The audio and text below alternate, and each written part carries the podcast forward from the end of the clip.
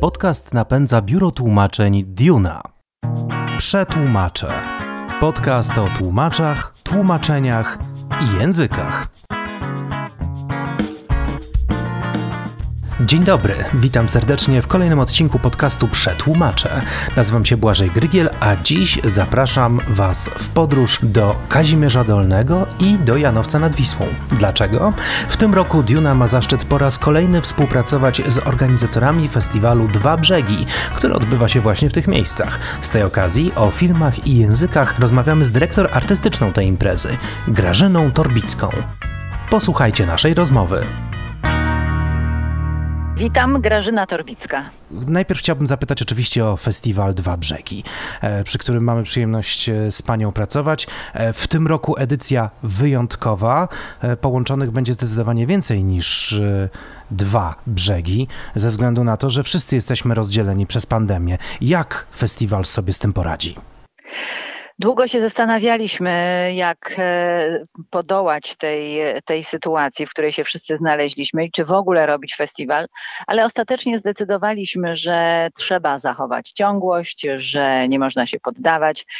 Nasi widzowie chcą oglądać filmy, choć tym razem to będzie jednak inna forma, bo festiwal będzie miał charakter hybrydowy. Co to oznacza? To znaczy, że filmy prezentowane będą w wersji online, wirtualnie. Natomiast wszystkie rozmowy z twórcami tych filmów, jeśli to będą twórcy z Polski, to przyjadą do Kazimierza i tam będziemy mieli nasze studio festiwalowe. Natomiast jeśli to będą twórcy z zagranicy, to będziemy się z nimi też łączyć online'owo. Wszystkie te rozmowy będą oczywiście w streamingu dostępne bezpłatnie na naszej stronie internetowej i mediach społecznościowych. Natomiast filmy będzie trzeba wykupić bilet i tam będzie kod dostępu, by móc obejrzeć tegoroczne filmy festiwalu Dwa Brzegi. Czyli tak naprawdę kino, ale z domu.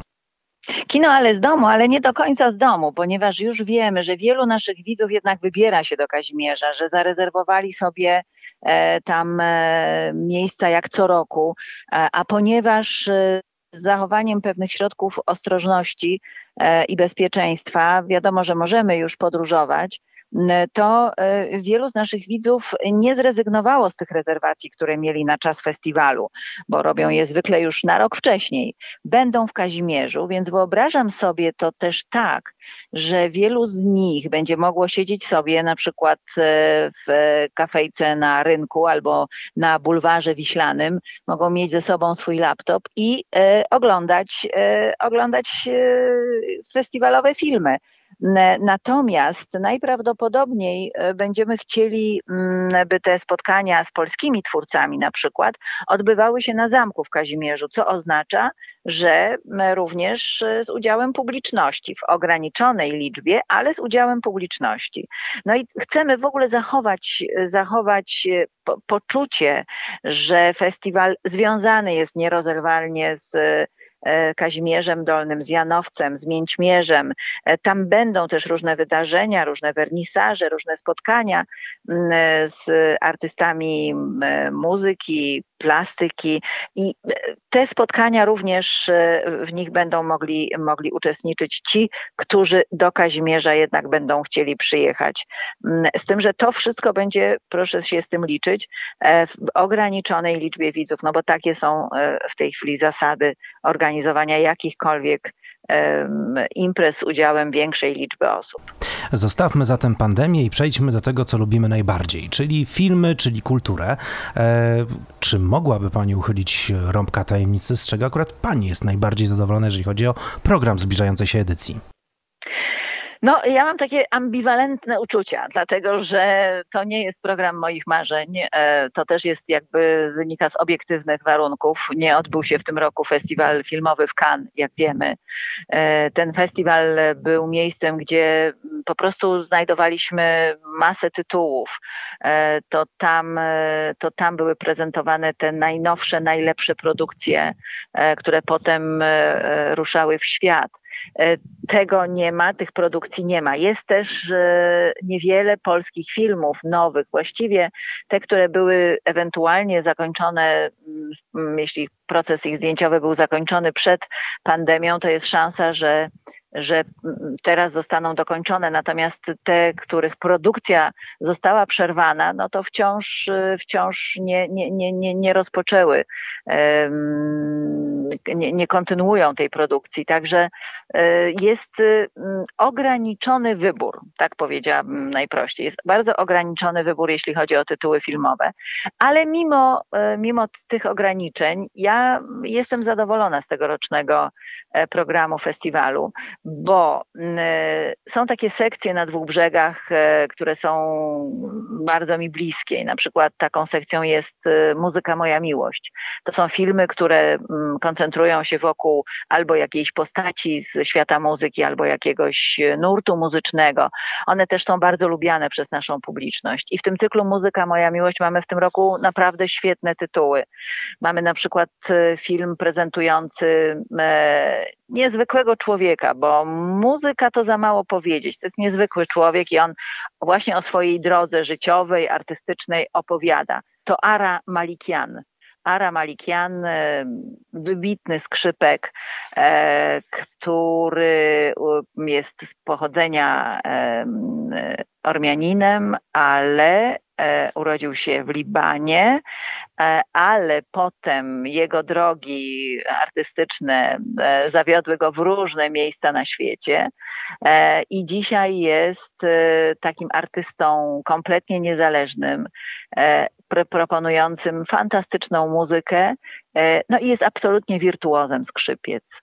Także Aram Malikian. Mamy też znakomity dokument prezentujący bardzo ciekawy projekt Maxa Richtera, Sen.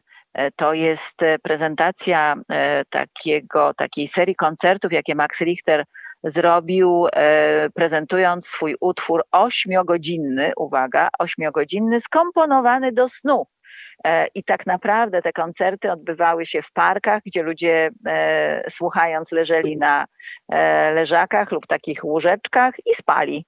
I w ten sposób kontemplowali muzykę Maxa Richtera i ten dokument jest zapisem właśnie tychże koncertów. Mamy też dla miłośników zupełnie innego stylu muzycznego bohatera Aerosmith, czyli Steven Tyler w takim dokumencie zrealizowanym też brawurowo. No jest tych filmów, jest tych tytułów sporo, bardzo gorąco naszą sekcję Muzyka Moja Miłość polecam.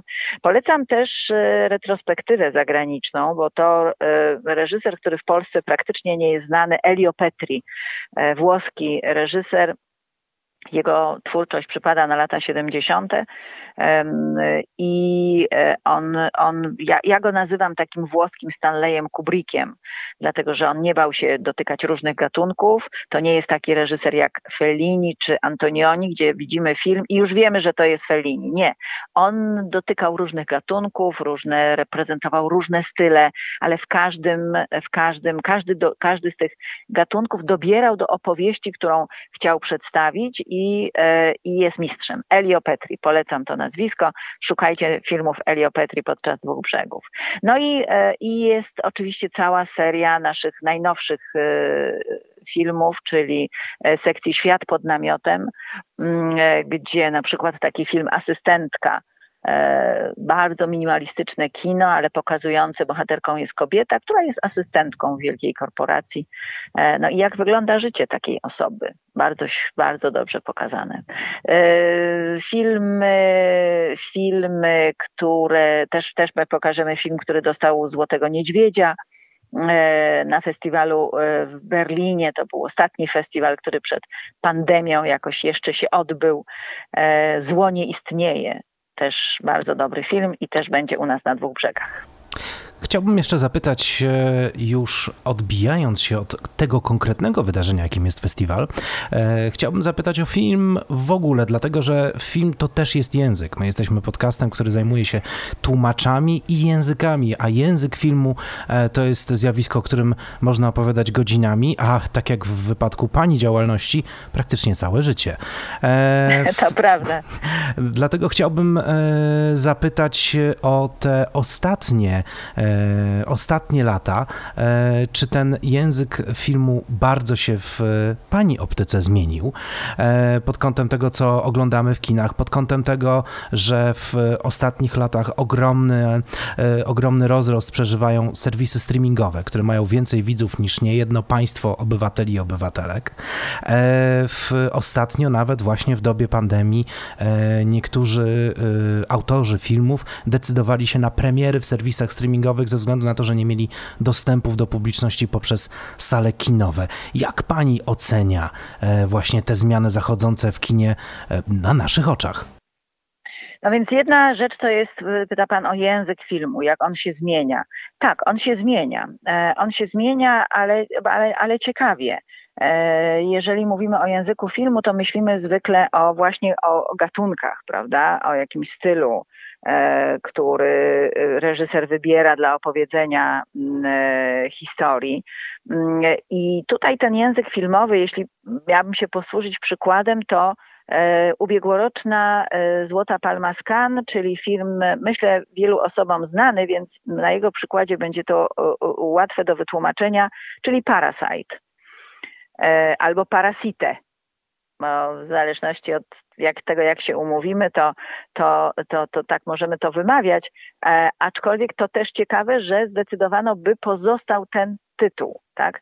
Że nie spolszczono tego tytułu, tylko pozostawiono oryginalny i bardzo dobrze. Ten film pokazuje, jak dzisiaj twórcy myślą o sztuce filmowej. To znaczy nie boją się mieszać różnych gatunków, nie boją się zmieniać ten właśnie język już w trakcie filmu, w trakcie opowieści. Potrafią tak manewrować, potrafią tak łączyć różne gatunki, że staje się to bardzo ciekawe, a zwłaszcza jeśli ma to swoje uzasadnienie w dramaturgii opowieści, no to już jest w ogóle mistrzostwo i Parasite jest właśnie takim przykładem. Kolejne pokolenia twórców filmowych, młodzi twórcy filmowi pokazują, że oni nie boją się cytatów, że nie chcą ukrywać, że wychowali się na innych filmach, że te filmy w nich siedzą, w związku z czym znajdziemy u wielu, nawet polskich twórców młodych, takich jak na przykład Jagoda Szelc, znajdziemy wyraźnie wpływy reżyserów, autorów kina, którymi oni są zafascynowani. Także ten język się zmienia. Filmowy, jak mówię, staje się coraz bardziej otwarty, można też powiedzieć eklektyczny, ale wszystko, czy jest trawny, czy niestrawny, czy jest zrozumiały, czy jest niezrozumiały, zależy od oczywiście talentu i wrażliwości twórcy. Natomiast to, co pan mówi o platformach streamingowych, do których się przenieśliśmy w czasie pandemii, bo kina były zamknięte i które w związku z tym cieszą się coraz większym powodzeniem i mają ogromną widownię, nie widzę w tym nic złego. Taki czas, tak się stało. Pewnie nie miałyby takiej widowni, gdyby kina funkcjonowały, ale tak się stało i dobrze, bo jednak czasami jesteśmy w domu i możemy dzięki temu sami zaplanować sobie wieczór filmowy, wybierając taki film, na który danego wieczoru mamy ochotę. Jest też pytanie, czy to, że przyzwyczailiśmy się w czasie pandemii do oglądania filmów w pieleszach domowych, nie spowoduje, że zapomnimy o kinie.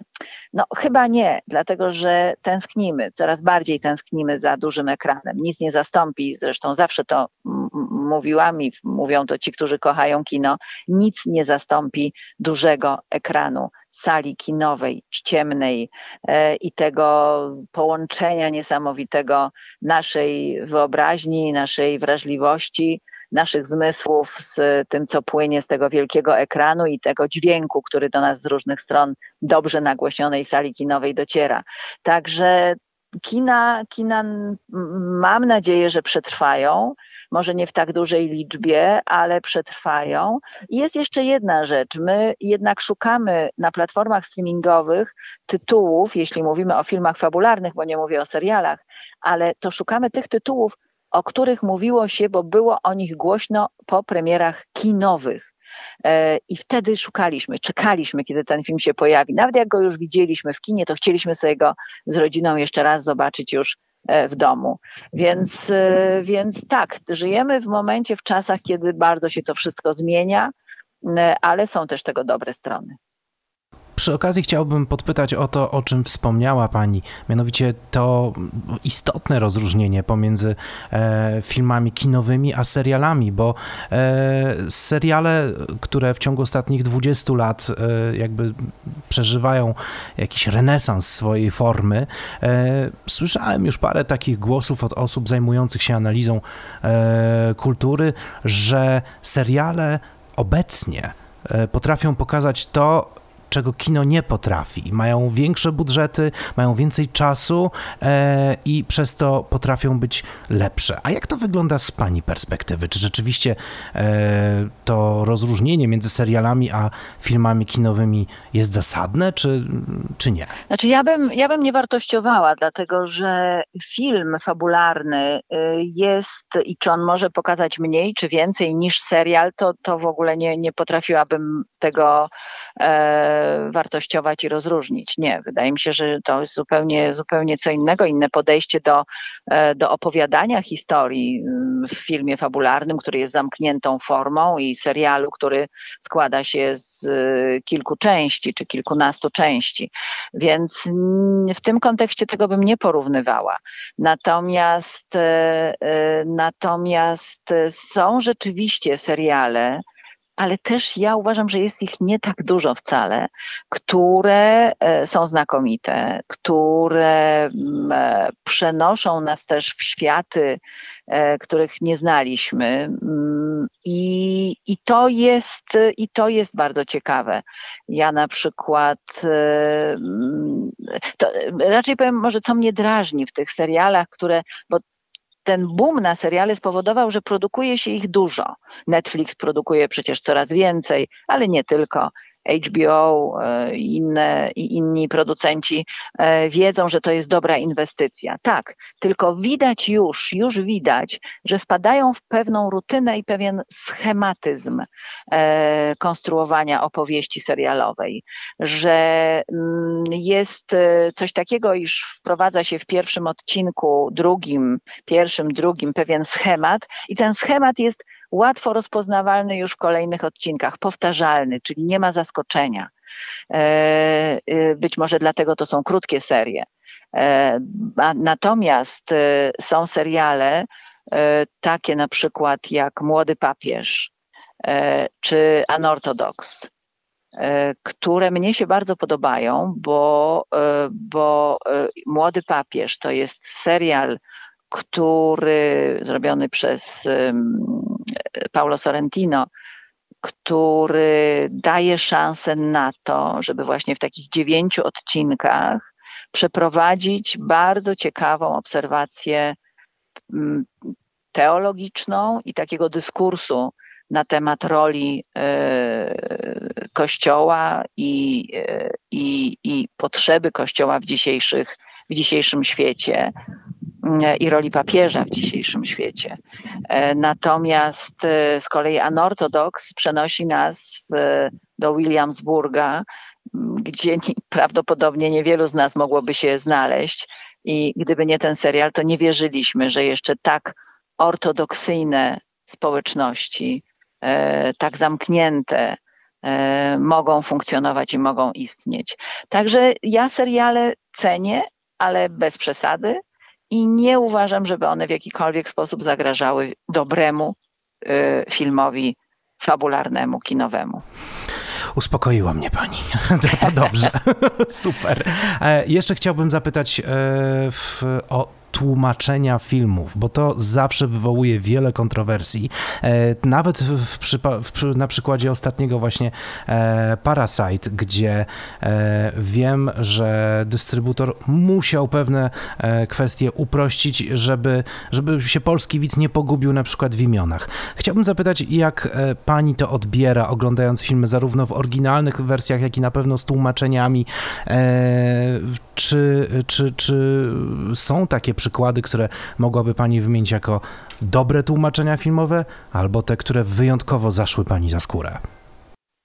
Znaczy ja muszę powiedzieć, że szczęśliwie, jeśli jest film w języku angielskim, to mogę go słuchać w oryginale, więc przyznam szczerze, nawet wtedy unikam czytania polskich napisów, a zaraz powiem dlaczego.